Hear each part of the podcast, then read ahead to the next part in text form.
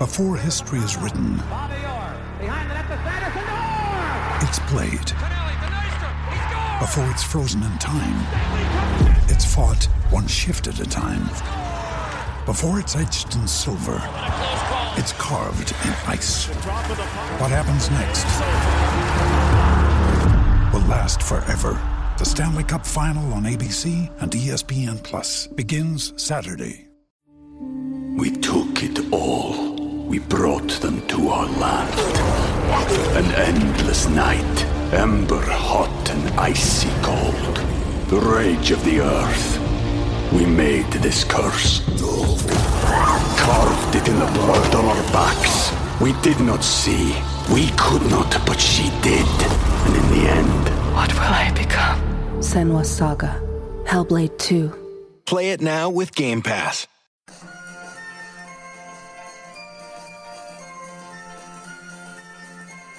The Unholy Trinity Podcast. Three Blues, Three Opinions, One Everton Podcast. Welcome to episode 142 of the Unholy Trinity Podcast, brought to you in association with Sports Social, the UK's only dedicated sports podcast network, and also Fanatics. I'm delighted to say we've been joined by the Big Fight Weekly's presenter, Evertonian as well, of course, second time on the show, Chris Hume. Chris, you're looking a bit tired there, mate. Just a bit, mate. It's a long weekend of fights, some really enjoyable fights, some shocking fights as well along the way. But yeah, I'm looking forward to finishing this and going straight back to bed, if I'm honest, mate. Yeah, it was very, very busy last night in the world of obviously boxing, UFC, and you mentioned there's a little bit of bare knuckle stuff going on as well. So yeah, I imagine it was a busy one. Busy one at Goodison Park as well, as much as it wasn't particularly overly entertaining, should we say, in the grand scheme of things. Everton won, Nottingham Forest won. First point of the season on the board. That's a positive. That's for sure. But Chris, I'll come straight back to you. What did you make of the game yesterday? Did you feel that we maybe deserved more than the points? The first 20 minutes, I thought we were fantastic. We were moving the ball about. Demarai Gray, Anthony Gordon were making spaces. I haven't seen Tom Davis make so many decent runs into the middle, you know, to open up space for a long time. I just thought after the 20 minutes, we just put ourselves deeper and deeper and invited Nottingham Forest on. And I just thought then we went toothless, didn't we? You know, it was still good having sort of Rondon there. He was a vocal point. We all know what Rondon offers. He doesn't offer much, but he was a vocal point, and we were sort of breaking, you know, when he was coming to the ball and bringing people in play. I thought after the first 20 minutes, we were just toothless. And you just saw again where the irony is we need a striker. We need someone at the top that can score. And if we're going to keep playing like this and take too long to bring a striker in, you worry what's forward for us.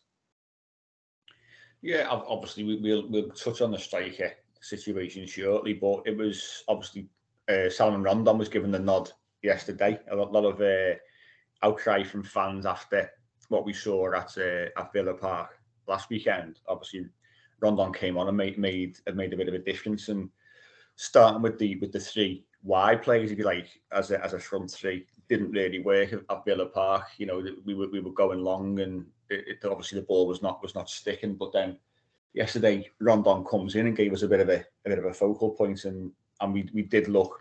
I thought, especially like you mentioned, those first 15, 20 minutes, we looked like we were quite dangerous. We had quite a bit about us. The movements, I thought, from the wide players and also the midfielders in terms of Iwobi and Tom Davis was good.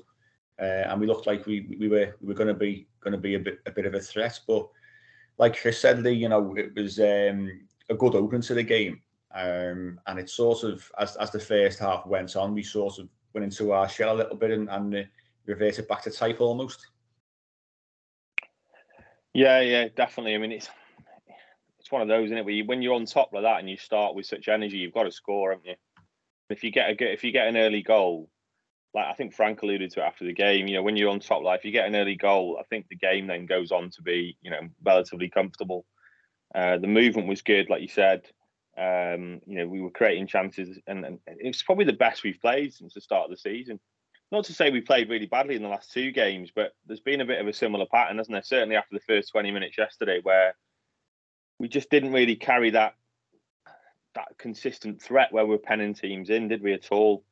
And you know, the lack of a focal point definitely makes a big difference. I know Rondon obviously came in, and we know what Rondon's like. He's obviously, you know, let's be honest, he was never the most gifted in his prime. He's certainly not the most gifted now. The fact that we're left with him as our only really fit striker at the moment says it all. So it is a shame that, because, you know, this is costing us points, and we've got three tricky games coming up after this, which are all going to be pretty difficult. You know, Brentford away, obviously we've got Liverpool as well, Leeds away, which won't be easy. So it's a shame we just couldn't get over the line yesterday and pick up those 3 points, because I think despite all the signings, and they will take time to adjust, I think Forest will struggle this year, won't they?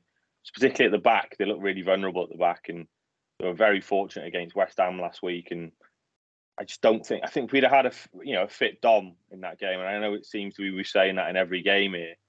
I think we probably would have won that game relatively comfortably. I think it just seems like throwing away points yet again, doesn't it? Yeah, I mean, I'm not really. I read like a lot of things after the game, and a lot of people were saying, you know, we are throwing games away, and we're just accepting the fact that we haven't got a striker, and this is how it's going to be. And I'm not of that belief. I don't think the players are going out there and their mind is going out there not to win the game. And I think if we look back at the game and we're honest, we had more than enough chances to win the game as well. I think, you know, there was some really decent opportunities across the course at 90 minutes for us to score more than one. Anthony Gordon with a couple of chances, Rondon with a decent chance on the turn that he created himself. Tom Davis put one just wide. There was a couple of decent set pieces coming in where, you know, there was one scramble in the box in the second half that, you know, we had 3 or 4 bites at the cherry. I thought that we had quite a few decent opportunities. So I think the line of, you know, saying that we just accepting that we haven't got a striker, so that's where we are. We're not going to win the game. We're not giving up points. It's just. I'm not blaming Lampard for this, by the way. I'm not holding. No, I understand. And that, some fans are, by the way. Some fans are big time, and we are. You know, giving it the trotting out the line. We lost Richarlison on the 1st of July. We should. Yeah, I've said on Twitter as well. I'd rather us get the right striker rather than rush and get anybody in just to appease a fan base. Don't get me wrong. I do agree with you there, mate. We don't think we're deliberately throwing away points, but it's just, you know, losing Dom, of all the players we could have lost just before the start of the season, he would have been pretty much top of the tree, wouldn't he, in terms of players you do not want to lose. And at the moment, I think, you know, the Chelsea game was tight. The Villa game was relatively tight. We're just lacking that finishing touch. And also that little bit of guile, if I'm honest, as well. That little bit of guile, you know, a little bit of quality in the final third where it's someone that can just play the right pass or the right weight of pass, or just lacking that little bit of quality. And I've mentioned, obviously, Hammers in the past, and that, you know, I don't want to keep on harping on about, but someone of that sort of ilk who always plays the perfect way to pass. Yeah, I mean, you don't realise in these sort of tight games, those sort of players win your matches. Yeah, I mean, those sort of players with genuine quality win your matches, don't they? Yeah. Listen, we know Dom's a big miss, and we touched on this last weekend. You know, he was good to go for the Chelsea game, and then sort of 24 hours before the match, he breaks down, and the plans are then thrown into the bin. But you know, we are where we are with the striker situation. So we'll touch on that in a second. But back to the game, Pete. Obviously, me and you spoke before the game, and we spoke obviously on the way home about Forest in particular as well. We thought he'd be a little bit better than he actually were, didn't we? Yeah, absolutely, and I think that's maybe one of the slightly disappointing things about the result. I thought Forest were extremely poor, particularly compared to how they played against West Ham. And you know, look, I know West Ham had a penalty saved and they missed some big chances, but I thought across the game, Forest absolutely bullied West Ham. You know, they're a big physical team. They were really organised. I thought every time they broke against West Ham, they looked really, really dangerous, and you know, they broke with purpose. They used the ball well, and all of that was absent against us. I mean, when I saw our team, I've got to admit, when I saw that Iwobi and Davies were playing in the middle together in a two, I thought there's a real danger of them getting bullied, by a big aggressive midfield. And O'Brien last week for Forest got man of the match. He was absolutely sensational. So I thought it was real credit to us actually how we started the game. And for me, Alex Iwobi was man of the match. I just thought you ran the show in midfield. And I can't remember what minute of the game it was. It was first half. He tracked back. I don't know whether it was Johnson who broke through on their right hand side. I think it was, yeah. And I think he ran from more or less the halfway and made a tackle, sort of on just to the right hand side, about halfway inside the 18-yard box. And that just epitomised him for me. And I think we really needed that kind of performance from our midfield to get a foothold in the game. And I thought first half we were by far the better team. Obviously the striker situation's obvious. And you do wonder, is it having a bit of a, an unconscious implicit effect on the rest of the players? Because there's a pressure for them to step up and score goals. So you do think, what happens then if a chance falls to a midfielder or someone that's not considered to be, an out-and-out goal scorer? Is that affecting the way that we're playing a little bit? Are we playing within ourselves? Are we not, maybe quite taking chances? There were a couple of chances in the second half where I think Henderson made a save and it sort of pinged around the box a little bit. And I think Davies sort of squared it off. Someone else squared it off. And it sort of felt like people were a bit cautious about shooting. And you just wanted someone to put the foot through it. And you do wonder if there's a centre forward on the pitch and maybe people playing with a bit more freedom. I don't know. Are we opening teams up a bit more? But I thought Forest were poor, really. And I don't know what planet Steve Cooper was on saying that he thought that they should have won the game, because let me tell you now, they absolutely shouldn't. They were lucky to go ahead. And for me, they were lucky to get the draw. I thought we were really unlucky, and it was another good performance, but there's only so long I think we're going to be able to, ride that one out, coming away from games that either we draw or lose, feeling that we should have got more, saying, the lads put in a good shift. That's, I think that's sort of, that horse is coming to the end of its time, I think. Yeah, it's interesting because we look a lot more solid, don't we? And, we do, with obviously Cody coming in. I know Tarkowski had his worst game yesterday. But we do look a lot more solid. We're not getting pulled everywhere. I do think in that formation, I know, Pete, you want us to play in a 4, but in that formation, you need your fullbacks to bomb on, don't you? Now, Patterson, I think that comes naturally to him. Mykolenko, it doesn't. Mykolenko, we've said it all along, he's more of a defensive fullback. Obviously very good in 1v1 situations. He's a centre-back converted to a fullback. I think we don't know much about Vinagre, but from the little snippets we have seen of him, he seems to be more attacking, doesn't he? So I think in those sort of games where you've got, where you're going to have most of the ball, where you are expected to, to put pressure on teams at home, particularly against Forest, I just think we just lacked that little bit down that left-hand side, didn't we, in terms of just fullbacks bombing on. And, his first thought, Miko, bless him, is to sort of check and come back rather than thinking, I'm going to create an angle to whip in across.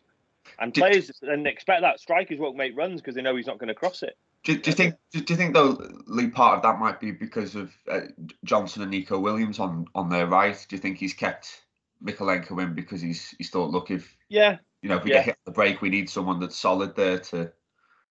I agree with that, yeah, because obviously, Nico Williams has been a good signing for them. He loves to bomb forward, he loves a shot. He played pretty well yesterday, but I just certainly not, maybe with half an hour to go at least. As I said, we've only seen little snippets of Vinagre The bit we've seen of him when he came on in the pre-season friendly, he created the second goal, didn't he? He got to the byline, clipped a lovely cross in, and McNeil scored a header. So I just think, I'm not digging out Frank. I'm just thinking, like, if you need your fullbacks to bomb on, we do look more solid. That's definitely a positive, because let's be honest, last year we were so fragile at times. Teams were walking through us, but at the same time, we need to have maybe a bit more belief and a bit more sort of getting players in the box going forward. There was plenty of times where we got into attacking positions. There was hardly anyone in the box. We haven't got people making runs in behind as much as we should do, really. And look at the example, look at the difference Hazels has made for Arsenal already. Yeah, I mean, where they've they would obviously play nice football to a point and then just didn't have someone to put it in the net. Now they've got someone who's not only putting it in the net, his link-up play is unbelievable. Now all of a sudden Arsenal look $1 million because they've got top centre forward who looks sharp as a button at the minute. Yeah, I mean, there was a lot of that I thought yesterday in terms of when we did get into good positions with our wide players, where we didn't have the movements, we didn't have the bodies in the middle, you know, where we were then finding the wide player having to check back in and hold on to the ball longer than he would have wanted to. And that obviously comes with who you've got up top, whether it be Rondon, who played about an hour, didn't he? Which was what he could manage, I would have thought, based on the fact that he was doing okay. And we took him off for Dwight McNeil, and we went back to what it was against Aston Villa, really, in terms of the personnel and three smaller lads, you know, trying to cause issues for their centre halves. But I think going back to your point on Mykolenko, I think maybe that is a change that you would look to make even during the game. You know, when it was 0-0, and you know, Frank Lampard clearly looking to try and win the game with the changes he made with Onana coming on and Dwight McNeil, you could then look and go, well, okay, they're not causing too many issues. Let's get Demarai Gray on for Mykolenko to give us a little bit more going forward. That passing tends to give us on the right, but I certainly think there was positive aspects that we need to sort of keep hold of and look at. It's not all doom and gloom because we dropped a couple of points at home to Forest. That, you know, the reaction again to going behind was good. We had 10 minutes or so to try and get ourselves back in the game, and we did. And funnily enough, that came from a long ball from Jordan Pickford. And I thought, Chris, it was a great run from Demarai Gray, wasn't it? From left, right through the middle of the Forest defence. Really clever run, good pass from Pickford, great touch from Demarai Gray to bring it down and slot it. And I thought, all in all, that was probably Demarai Gray's best performance for, I'd say, probably over 6 months, to be honest. He seemed really up for it the entire game. I think the only mistakes he does is when he tries to take too many people on and he gets crowded out, and then he obviously loses the ball. But yeah, for the goal, it was fantastic. And if obviously Pickford had to sort of make up for the mistake he made for their goal when Johnson scored. And it was a fantastic, you know, over-the-top ball. Great run by Demarai Gray. You know, fantastic first touch as well. All, you know, it's all purposeful if the ball's great, but that first touch has to be perfect. And Demarai Gray's first touch was perfect. And I didn't have any doubt. As soon as he was straight on and straight forward towards Henderson, I thought then we were going to equalise. I'm quite secure with Demarai Gray when he's in those sort of positions. But at the same time, we need more of that, really, don't we? We need more runs that, you know, are going to catch out defenders by running off the back of them. We didn't do enough of that yesterday at all. Well, that's the kind of thing I think Frank Lampard was alluding to, wasn't he? When he said about playing the three wide players across the front, that's what they need to do to cause issues. Use your pace to get on the shoulder of the centre halves and cause them a problem. And that's what we weren't doing enough of. I know at times our passing from the back to our forward players is not being great, but they've got to be seen to be making those runs. And to be fair to Demarai Gray, very, very clever run to get onto the shoulder of the centre half from left into the middle, and the touch was great, and it was good to see him have a really positive impact, because he started last season really well.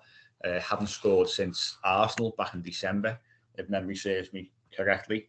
And we need likes of him, Anthony Gordon, Dwight McNeil, to all be chipping in with, you know, sort of 7-8 goals a season, to take the pressure off that central striker, whoever it might be. And I think that outside of Alex Iwobi, I thought Demarai Gray certainly deserved a mention and applauded and was up there for man of the match for me. Yeah, he bent that run brilliantly, didn't he, mate? He bent it brilliantly inside. Pickford's up. That Frank actually said, didn't he? You know, he got asked, "Oh, is that something you've worked on?" And he basically said, "Yeah." You know, obviously, Jordan's ability to pick a pass, he can hit a flat ball as well, can't he? So you can penetrate it rather than just a floaty one. And you know, he bent that run perfectly. Obviously, you worried straight away, aren't you, thinking VAR when everything like that? But he was clearly onside, and it was a hell of a finish. And to be honest, we had that chance at the end to win it, didn't we? And obviously Gordon, it's a good chance that. It's a really good chance. I mean, good keeping from Henderson. He was on top of him quickly, but I just think, like I said before, you know, a really clinical striker there sees the bigger picture and either slots it low on the half volley straight away before it bounces, or just shimmies it round him and either slots it in or gets a penalty, and because he gets dragged down or something, then that's a massive chance. That I mean, and that's what we, you know, it was the same at the end of the game against Villa, wasn't it? We had some chances at the end there. We just didn't have that killer instinct, if you like, just to put it in the back of the net, you know, to get something out of the Villa game as well. And as Villa showed against Palace, they're no great shakes. You know, Gerrard's under a lot of pressure. You know, he spent a lot of money. They've just agreed to sign Sarr now for another 25 million. So, you know, he's trying to spend his way out of that pressure. So, yeah, I don't know what you boys think, but I just think that that's a really good chance to win the game at the end there, really is. Well, we spoke, didn't we, after the game? And from where I was sitting in the corner of the paddock, I thought it was literally, he had no time at all. So I understood. I watched it back and he had a lot more time than I thought he actually had. Yeah. The angle where I was quite deceptive, really. And he did. And this, I talk about digging Anthony Gordon out because it's a split-second decision, isn't it, really? But he had the time to really roll it underneath the goalkeeper as he's jumped. And it was another opportunity for us to take more than a point. And you could see at the end of the game when Lampard came on, he was talking to Anthony Gordon and he were going through that particular chance. You could see them, you know, they were talking about it. You could see by the movement of Frank Lampard's arms and body that that's the conversation that they were having. But again, what I like is that we've got the wide players into those positions, and that's what they should be doing. That's what we need them to do to be impacting the game in the final third, to hopefully be scoring more than, you know, 2, 3, 4 goals a season each. We need them to be heading up towards, like I say, 7, 8, if not, you know, 10 goals a season. And he was in the right place at the right time. But Anthony Gordon had a few chances yesterday, outside of that one, to be honest. But I think all in all, you know, there were positives to take. We were definitely, I thought, the better side. Like we said, Steve Cooper is on another planet. He thinks that they should have won that game because I thought they were a poor side. I thought it's two sides that may struggle this season. A lot depends on what happens for ourselves in the transfer window. But they were there for the taking, and they certainly did not deserve to win the game. I hope they stay up for us as well. I hope they stay up. Obviously, they're a big name in football, and, you know, I hope they stay. I think they'll find it tough. Like I said, they've had to replace, what was it, like 15 players or something like that. But, you know, they've clearly given it a go. You know, they're not just accepting that. They're obviously, you know, they're signing a lot of players. And, you know, I hope they do stay up. You know, I do like Forest, so I do hope they stay up. Yeah, one of your proper traditional clubs, aren't they? Great to see them back in the Premier League. And hopefully they have a half-decent season. But one player we did touch on briefly was Anthony Gordon, but the reason why we've not gone into a great deal of detail is because he's going to be our middle section for today. So we're just going to take a short break, and it's all talk about Anthony Gordon. We took it all. We brought them to our land. An endless night, ember hot and icy cold. The rage of the earth. We made this curse. Carved it in the blood on our backs. We did not see. We could not, but she did. And in the end, what will I become? Senwa Saga. Hellblade 2. Play it now with Game Pass. Welcome back to the second part of today's Unholy Trinity podcast. And Anthony Gordon, it's, you know, a hot topic at this moment in time. A lot of really, really strong links to Chelsea over the past sort of 7 days or so. There's huge interest there, if reported to be believed. Offers have come in, 2 offers so far, I think, which have been rejected by the club. Big money apparently on the table for him. Looks like Chelsea will be coming back in again over the course of the next week with another bid. All the talk really from Anthony Gordon's side is that he doesn't want to go. That's what we understand. How true that is, I don't know, but I can well believe it. He's been at the club since he was a young kid. It's all he knows. He's obviously from the city. He's got a great affection for the club as well. But from a business perspective, and Frank Lampard alluded to this in his press conference, you know, pretty much everyone's got a price, haven't they? And if it makes business sense, then these kind of deals do tend to go through. Now, in the game yesterday, I thought Anthony Gordon started particularly well. I thought he was bright, he was lively, had a few chances over the course of the game. But Lee, the whole situation around us, any potential transfer, is certainly going to impact a lad of his age, isn't it? You know, he's only broken into the team really last season. He was a pivotal player in our fight for survival, and one player who certainly left it all out there, and when we needed him to most. Now, I found yesterday personally, as the game went on, he was getting more and more stick after fans. I think they were quite vocally backing him when his name was announced. But it got to the point, and I know frustration kicks in, and I know it's easy to then go, well, you've been linked with a move away, so I'll dig you out. But people have got to understand, a lad of his age, this kind of big money move talk to Chelsea, it's going to impact them quite heavily, isn't it? Yeah, of course it is. I mean, you know, he's 21, so he's not, you know, an out-and-out kid, but he only just broke in. He was just breakthrough season, obviously, last season. And there's a lot of pressure on his shoulders. You know, it wasn't just a mid-table season either. There was a lot of pressure on him, the club, the players last season as well to keep us in the league. And, you know, he played his part in that. And we can't forget that. You know, he played his part. He scored some crucial goals as well. His energy was infectious. You know, Frank clearly sees something in him. You know, he obviously brought Mason Mount through, and he's alluded to his willingness to learn like Mount and people like that. Do I think he's on the same sort of level as a Mason Mount? No, certainly not from what I've seen so far. But he's clearly got a great attitude, and he's willing to learn and get better, which is, you know, half the battle with some of these young players these days. And you know, digging him out like that at the end, I'm not a fan of that. I'm not a fan of that at all. You know, he's a blue like us, and you know, do I think we should sell him if an offer comes in around about 50 mil? And I've said this to you boys already. I think we should definitely accept the money. If we can reinvest that on 2 or 3 players, because you can amortise these transfers now over 5 years, 6 years, wherever the contract is. I think we need more goals in this team. We need more goals in it. And yes, it would be a shame to lose a youth product, but I just don't think, or I've not seen, he's not on that same level as some of his predecessors that have come through, even the likes of Ross Barkley and people like that, in terms of levels. You know, when I look at players Anthony's age playing for other teams who are in the England squad, so you look at the likes of Saka, Foden, obviously a big example, I just don't think he's on that same level. I just think he's a threat. He's technically decent. He's got pace. But there's a couple of times yesterday where he's looking to come in on his right foot. The fullback's made an overlap. You know, just give a little reverse. Give a little reverse to the fullback.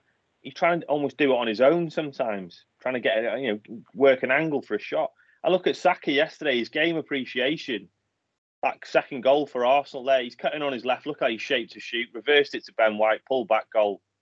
You know what I mean?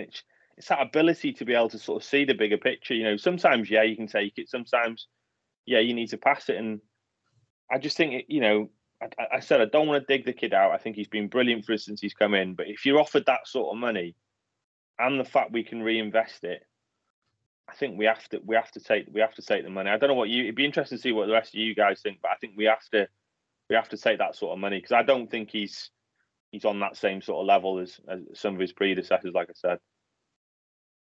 Yeah, I spoke about this last week on the Toffee Blues about Anthony Gordon, and I did say there is going to be a point and there is going to be a price that Everton obviously are going to do business at. And I think if you're going to guarantee Everton £35 million, so it could be a £50 million deal, but obviously, as we've just seen with Gibbs White going to Nottingham Forest, and they guaranteed 25. There's £10 million worth of add-ons, which almost as good as guaranteed, and then the final £9.5 million they're not going to get in a million years.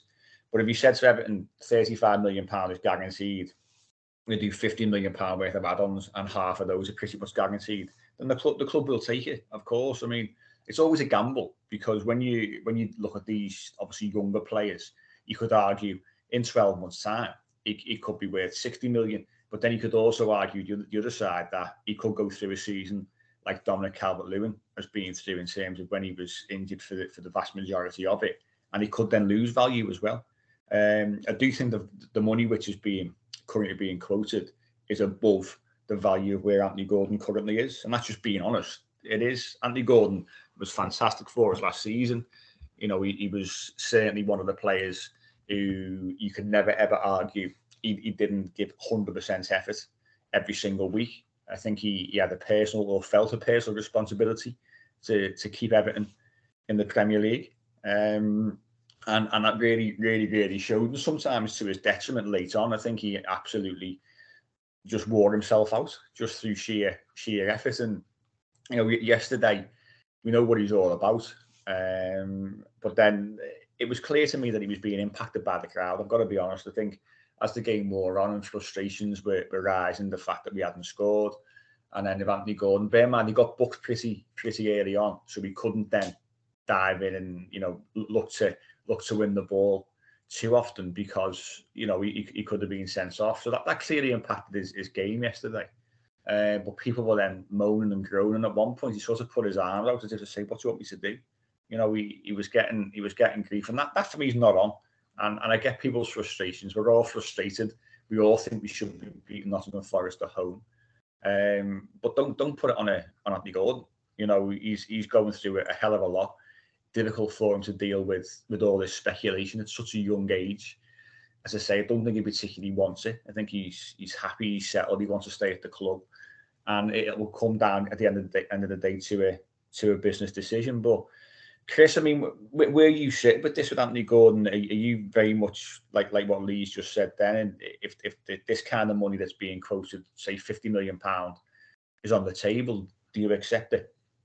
I think in our current situation, we need to sort of accept this. You know, and all of us in agreement, we don't want to lose, you know, such a prospect in Anthony Gordon. But, you know, at this point in time, is do you work with the person to build, or do we get in someone that's there and ready that we need? And, you know, you've got to look at the process of, like, Leicester and other sort of clubs. They build youth academies, don't they? Then sell them on for big money. And I feel that that's sort of the situation where we need to stop beheading. You know, it's not great, and I'd rather keep him. But, you know, I mean, turning down 50 million, turning down 45 million, it was quoted on Sky, was at the beginning of the week. That's still a lot of money. And, you know, there's still, a week and a half to go before the window closes.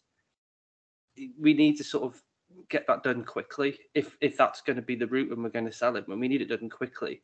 We don't want to get to the last couple of days and say we've got 35 plus to spend and we're running around like, you know, headless chickens, bringing in the likes of bloody Sandro, you know, that sort of type of player, because there's no one on the market because we've sat on it too long. I don't, you know, I mean, I don't understand why people saying a lot of crap about him during the game, but I think a lot of people following the narrative that's been put there on Twitter, haven't they, by journalists and supposed journalists that are, you know, that write what they want on Twitter, and people take all that in, you know, because there's, you know, there's arguments where he doesn't want to go, and then you read that he does want to go, and I think some people haven't got that clear mind where they can think, well, it's a narrative. It's not really, we've not really heard him say he wants to go, but I think people, they read too much into things, and sometimes they believe the gospel of, you know, a Paul Joyce or something like that. And I don't generally think he wants to go, but it's hard to turn down 50 million at the situation that we're in with FFP. And, you know, it's one of them where you sort of have to bite the bullet, but you have to do it quickly, because like I said, it's a week and a half to go, and we don't be scratching heads, running around thinking, is this guy available? Is this guy available? And you're looking at the lad from Ajax, we're supposedly signing on loan. Their paper have come out today and said that's not even happening. We've had no, you know, offer to that Kudus from Ajax. So everything's just a bit very strange at the moment. But yeah, on the question, I jump at the chance for 50 million, and just, you know, good luck to Anthony Gordon, and let's push on and get the right players in that can play now. Yeah, I mean, I'm concerned for him if he went somewhere like Chelsea. Just speaking from a personal point of view, I think that it's not it wouldn't be the right move for him if we're looking at it from his level. You know, you can go to Chelsea. He certainly will not be starting week in, week out, and then that stunts his development. I know he'll be playing with better players, but from a lad of his age, who's going to go from playing every single game to sit on Chelsea's bench, if you're him, you're thinking, well, why would I want to go there at this time in my career? Because he knows he won't be guaranteed game time. But it's one of those things where, from Everton's perspective, as I say, it purely comes down to business, and whether it makes business sense. But Pete, I mean, do you think that the rest of our transfer activity in the final week and a half, or of the transfer window, is going to be down to whether we can actually sell Anthony Gordon? I think that's the big question. I think it's really, really easy when you hear these fees being quoted for Gordon, 35 million, 40, 45, our Everton holding out for 50. It's very easy for fans to start playing Championship Manager in their heads. I think, well, why don't we just go out and, buy a £50 million striker? But, it's how that deal's structured, isn't it? How much of that money are we going to have access to? And, let's say, for argument's sake, Chelsea said, well, look, we're going to give you 50 million up front, which is incredibly unlikely for, a transfer fee of, that magnitude to be structured in that way. But for argument's sake, let's say, that doesn't still necessarily mean that we're going to have all of that money to spend. So you need to factor things like that into these equations. And also, are we going to be able to identify those targets and, bring them in time? The club will have had a particular strategy and a particular short list of players. And there's then, the replacement of Gordon. How then do we factor that in? So I think it's very, very easy to do simple sums in your head and, 2 + 2 = 5. I think the reality is it's a lot more complicated. Yes, it would be great to get, 45, 50 million. And I agree with what both you and Lee said in terms of his market value. Yeah, you might argue that that's actually quite overpriced for those of us that watched Anthony Gordon's development and seen him play week in, week out. It's probably overpriced for his level right now, or his ability. But he's a young English player, and as we know, the market gets inflated.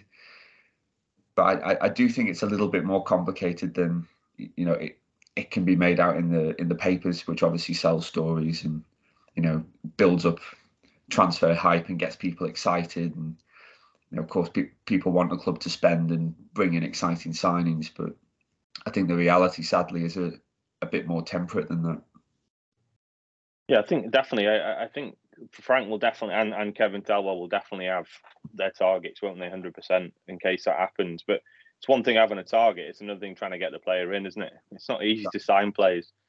You know what I mean? And if rumours are to be believed, we've been holding out for Broja for weeks now. And I think the Broja thing only happens if Chelsea get Aubameyang, for example, or another centre-forward. I don't want Batshuayi. He's been around different clubs.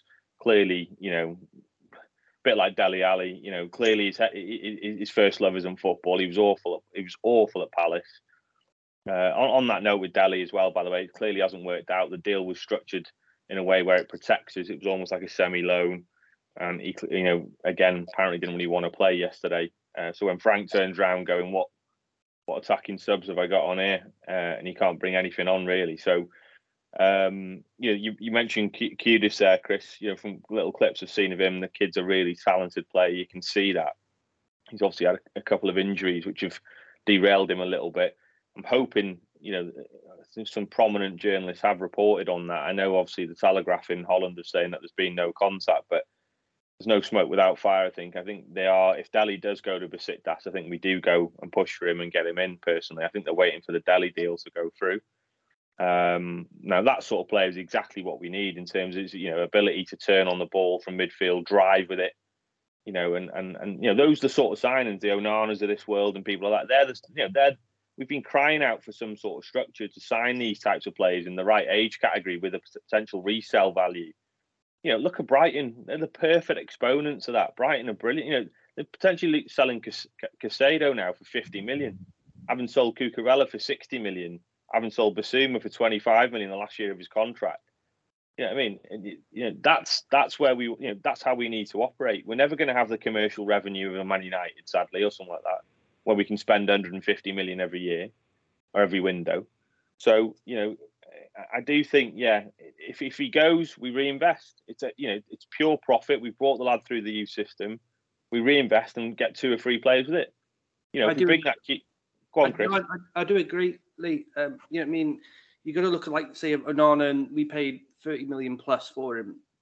But Leo found him in Germany for 6 million. So if we can get that sort of scout range sorted sooner or later, then we can pick these players before the bigger clubs take him, you know, for a smaller fee, and then sell them on for a bigger fee.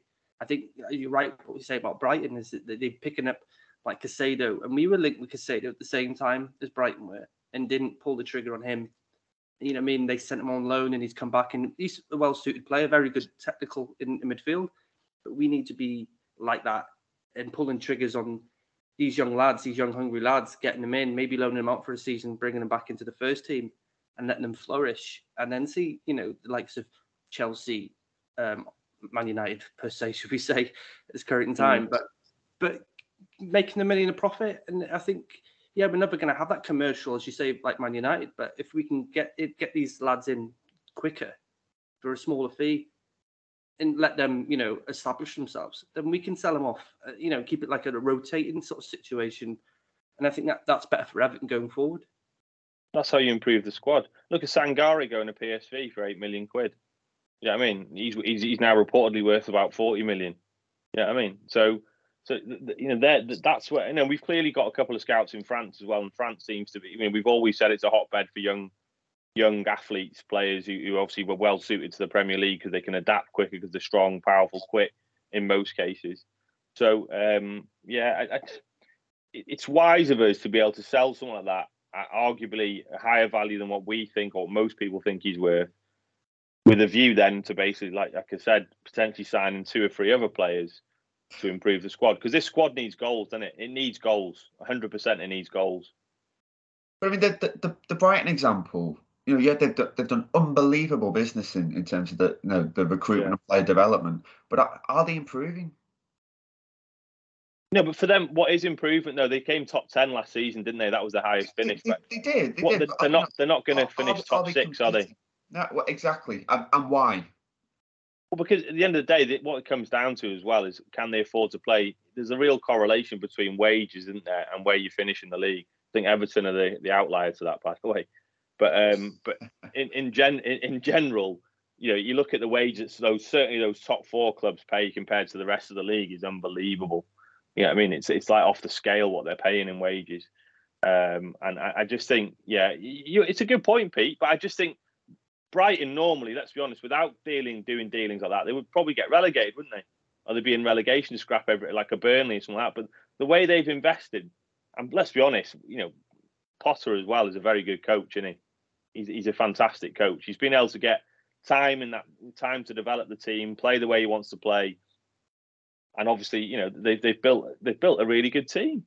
And let's be honest, if they had a top centre forward, they'd probably be a lot better than where they are as well, because they dominate the ball against most teams every week. Yeah, well, it remains to be seen, doesn't it, what's going to happen. I mean, from an Everton perspective, 10 days or so of the window to go, a bit longer. But I fear that, obviously, getting back to the reinvestments of the money that gets brought in, I fear that's going to run until very, very late in the window. That's the concern. So Everton have got to have deals lined up to replace Anthony Gordon, get a striker in.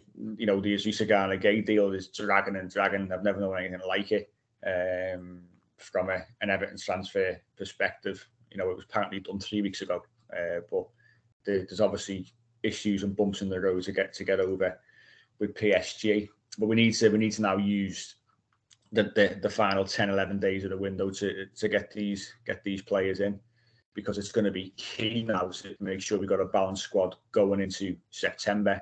And obviously, before we can look at buying players again in January, to put ourselves in a half-decent position with some difficult fixtures coming up. And the fixtures come thick and fast, don't they? The Carabao Cup kicks off this coming week, and Everton travel to Fleetwood before we then travel to Brentford in the Premier League next Saturday. And we're going to discuss them in the final part of the show. Welcome back to the final part of this week's Unholy Trinity podcast, and it's all the focus now is on our next game, and that's Tuesday as we travel to Fleetwood. Been there before a few years ago. And it's always good, I think, when the cup competitions kick off. It gives us a chance to see a few of the players who've not been getting many minutes, especially in the second round of the Carabao Cup, to get a bit of time on the pitch. And I think that's what the case will be come Tuesday. Quite a few players who have had quite a bit of time on the bench, coming back from injury as well. We are likely to see against the side now managed by Scott Brown, if I'm not mistaken, former Celtic man. And it's one of those. It's always difficult to predict these kind of games, really, isn't it? Because we don't see much of the lower league sides on a weekly basis. Fleetwood obviously currently in League One, just below mid table, 6 points from 5 games. You never read too much into that kind of thing, because they always raise the game when it comes to playing a Premier League side. But it's importantly, isn't it, to make sure that the side that we do pick, as much as we think that we're going to see a few fringe players, it's importantly that we pick a side that's strong enough to beat a League One side comfortably. Yeah, definitely. I mean, I wish it was at Goodison. I feel a bit more relaxed then if it was at Goodison, if I'm honest. But you know what it's like notoriously with Everton in the League Cup. Although we've done all right in the past few seasons, but. Yeah, arguably if we turn up, and I hope Frank does put out a pretty strong team. Obviously, there will be changes, but I hope he does put out a pretty strong team. It's an opportunity for us to maybe get a few goals and build a bit of confidence in the side as well.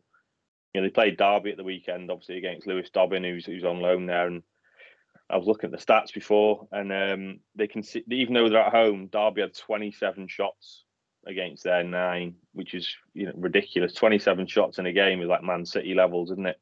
And it finished 0-0, which is incredible. But I do think we should use this as an opportunity to maybe go 80% strength, and then try and get a couple of goals. And like I said, just build that bit of confidence in the team, because we need it definitely.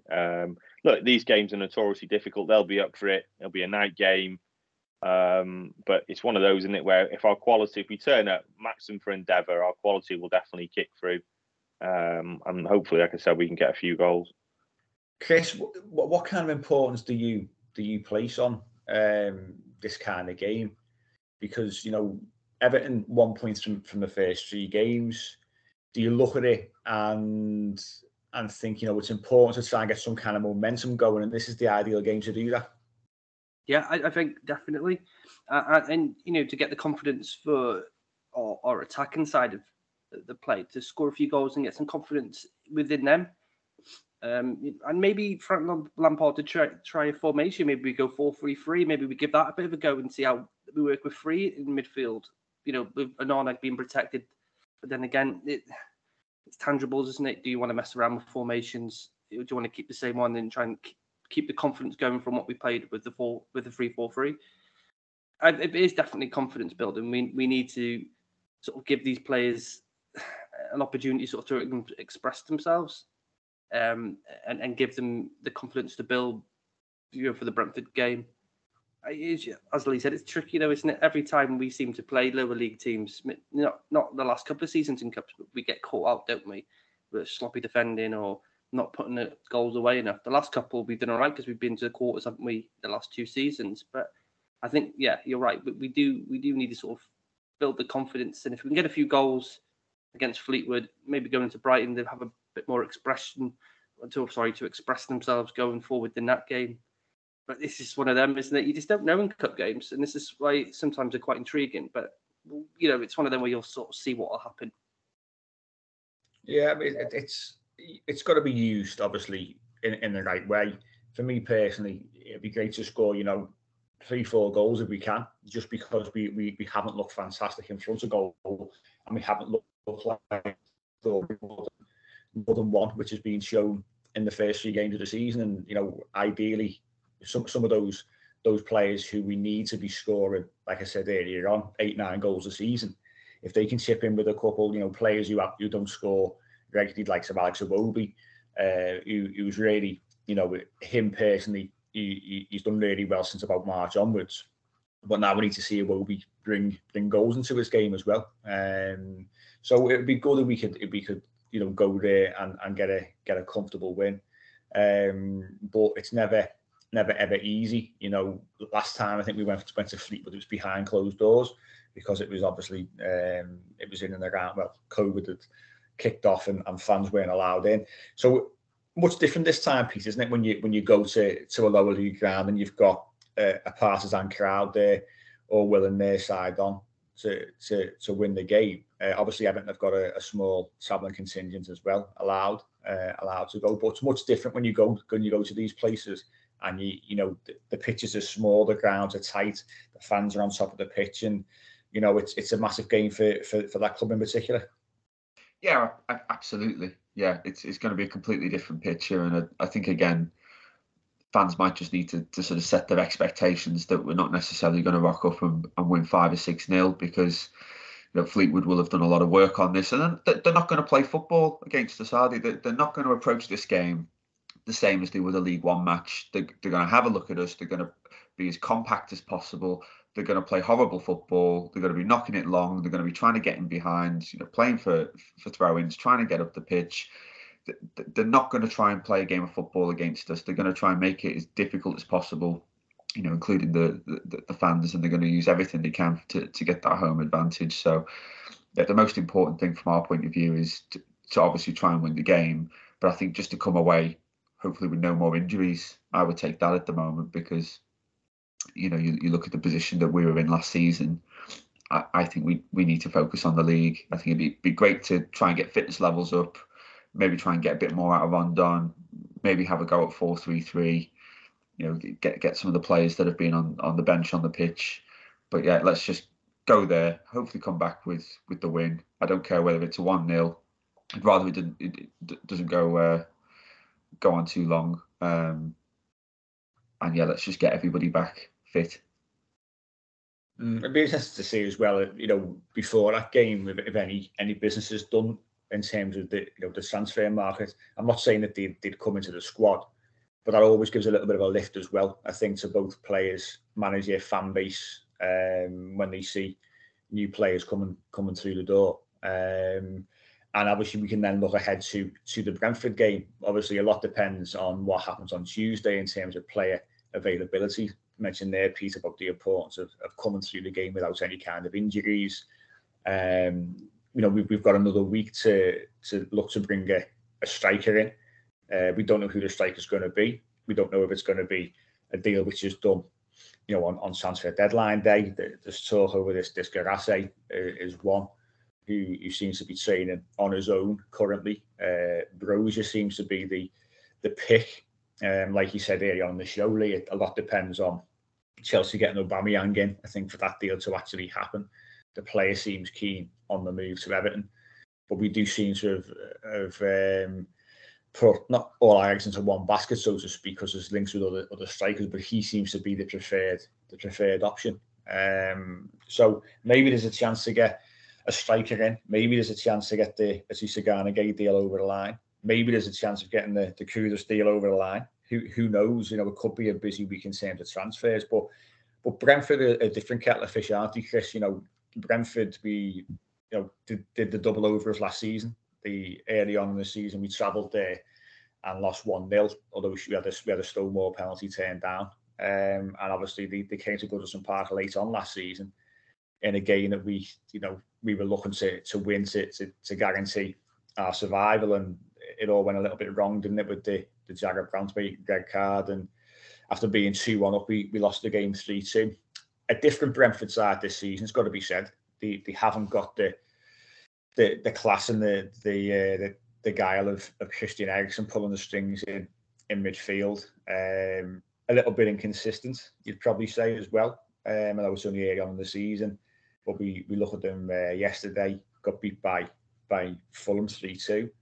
But a difficult side, aren't they, Brentford? A side that, you know, with the kind of players that they've got, I always say, pace and power up top.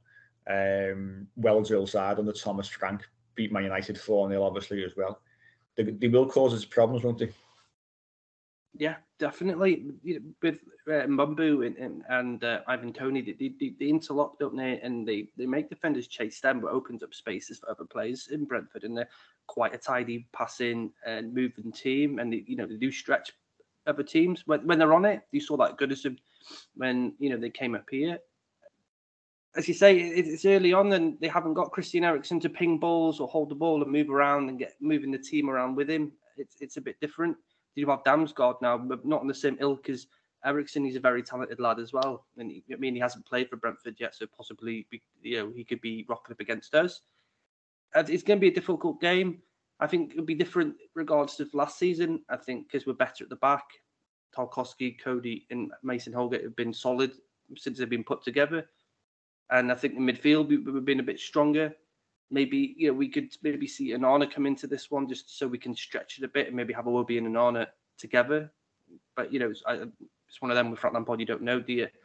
But yeah, they're going to be a challenge because our away form as well isn't perfect, is it? And we do struggle away, and we do sloppy things, don't we, at the back? And you saw that time again with Tarkowski yesterday, and we just don't need that with someone with Ivan Toney, chasing the ball, because he's not going to miss opportunities if he's given them. Ivan Toney linked to Everton this morning, by the way. So what's the space on that one? But it wasn't a Daily Mirror, so hit that with a punch of salt. But no, you're right. The mistakes. The first two games of the season, especially against Aston Villa, it was our mistakes which cost us 2 goals. You look at the game against Forest, and you mentioned there James Tarkowski, and he made 2 awful mistakes in the first half. Unlike him, normally he's very, very steady, very calm, does the simple things really well. But he made a couple of really, really bad mistakes, and I think they had a little bit of pace in and around them, and they used it well for us, and that's the concern with Brentford. They've got that pace up top and can cause real problems. So if we're going to be 3 at the back again, with the same 3, Tarkowski, Connor Cody and Mason Holgate, then they're going to look to pull on Tarkowski, I would have thought, and utilise their pace. We look at the goals, especially the one they scored on the break against Man United, how quick it was from back to front. We've got to be aware. We've really got to be aware of that kind of break from Brentford. But they are a side, aren't they, who they came up last season. Thomas Frank's been there for a little while now. They are well drilled. Everyone knows their role, and they're building that, I think, a half decent side there, aren't they? Yeah, they are. They had a really good run towards the end of our season to keep. They were plummeting at one point, weren't they? Potentially going to be involved in the relegation scrap, and they managed to turn that momentum round. We do owe them one though, because we went there. I remember going there last year in fear of playing them away. They're thinking, oh, this is going to be a really tough game. They were absolutely dire that game, and they just managed to nick it 1-0. If you cast your mind back to it, we should have won that game. They didn't impress me at all. And I think that was just around the time then they started really faltering. As I said, they arrested that and then came back strong towards the end of the season. But they were 2-0 down in no time against Fulham yesterday, and then brought it back to 2-2, and then Fulham obviously nicked it in the last minute with Mitrovic. So I do feel, I know you guys have mentioned, obviously, mistakes, and I do feel a little bit more confident in us going away a little bit more now. With the fact that we do have a few more leaders in the team, the amount of times we have in the last few seasons where we've conceded 1, then conceded 2 or 3 straight after it. I just don't feel that, that's in us at the minute with the players now we've got, certainly at the back. The ability to, you go away to some of these grounds, the first thing you've got to do is just stand up to them, haven't you? And obviously have that personality on the pitch. I do think the likes of Cody and Tarkowski, I think that'll definitely help us in terms of leaders in the team. The question is then, the age-old question is then, is what can we do at the other end of the pitch? I do fancy us keeping a clean sheet, or certainly, potentially keeping it down to a goal. It's just whether we can score at the other end. That's the big worry for us. Is can we carry enough of a threat there to get a couple of goals? Hopefully by then, like you say, we will have a couple of players in. It'll be right towards the end of the window, won't it, next week? I think there's only about 10 days left, isn't there, or 9 days left. So, hopefully we'll have a couple of forwards that we can at least bring on the pitch, because we certainly need it. But it will be a tight game. you know, there's no doubt about that. It'll be a tight game, but I just fancy us to potentially nick it. Yeah, like you say, the leadership side of things is important, of course, and going to away grounds and not crumbling is also important. I mean, we can sit there and argue that at Villa, you know, Everton sort of crumbled a little bit, but I think that was more just down to mistakes, and we showed a reaction.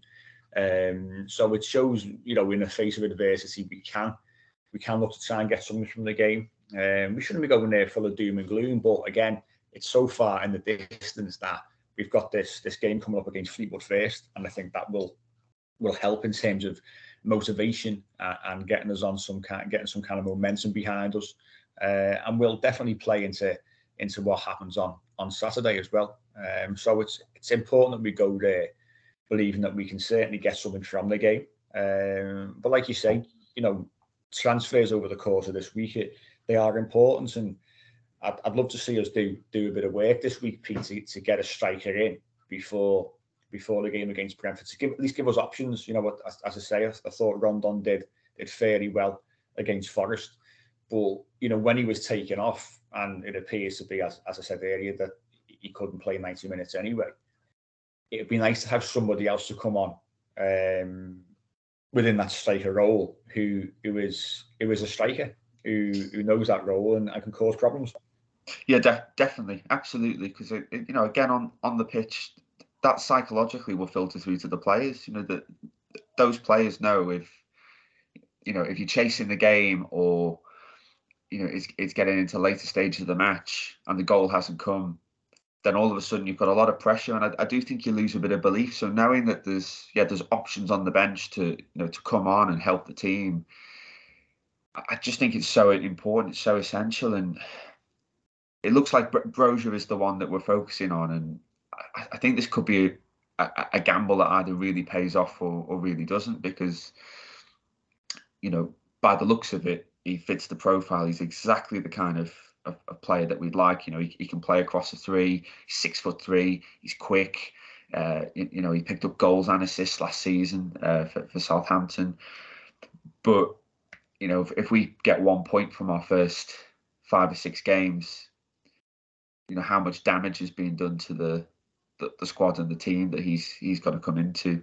So I'm hoping Broja isn't the only one that we're focusing on, because we do look a lot better with Rondon, I think. But I think his age and his current physical condition has been shown, you know, over the past couple of games. And I think bringing Rondon off the bench when, you know, you're looking to get a goal, it's the latter stages of a game, you're pinging balls into the box, you know, fantastic, let's get him in there. But if you're looking to try and build and play out and play off someone, there's only so much time you're going to get from him.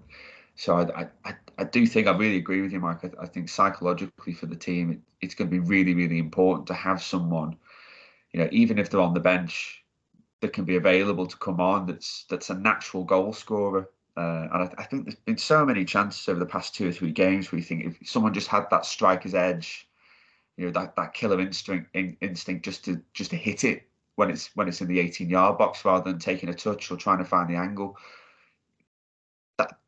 That's something unique to finishers that I think other players just don't have as naturally, and we're really lacking that at the moment, aren't we?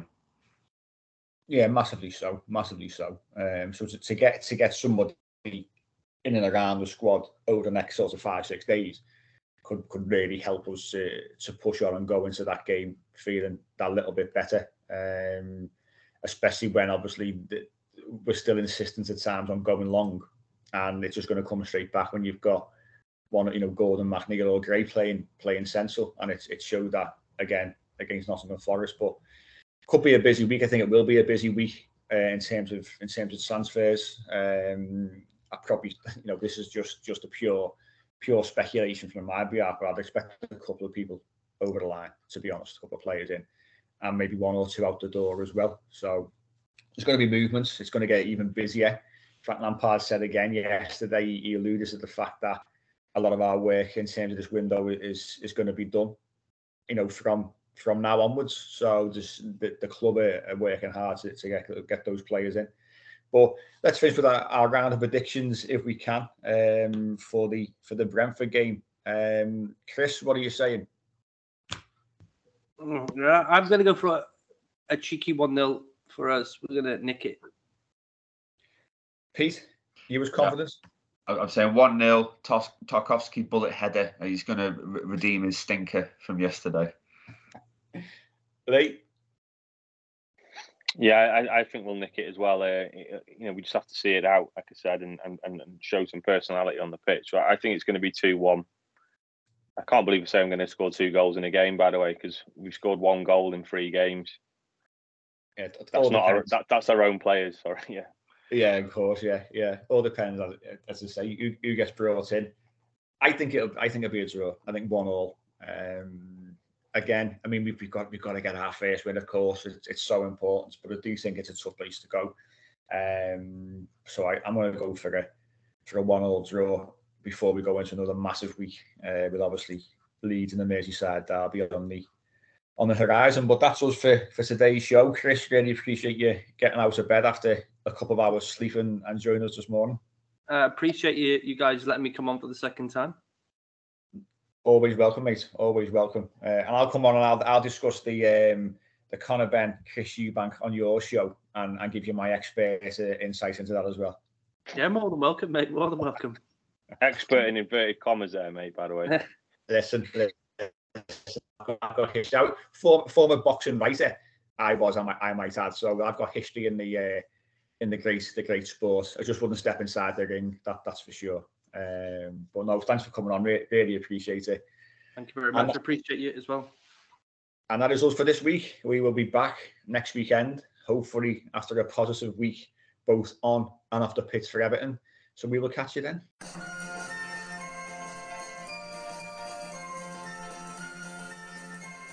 The Unholy Trinity Podcast. 3 Blues, 3 Opinions, 1 Everton Podcast. Sports Social Podcast Network.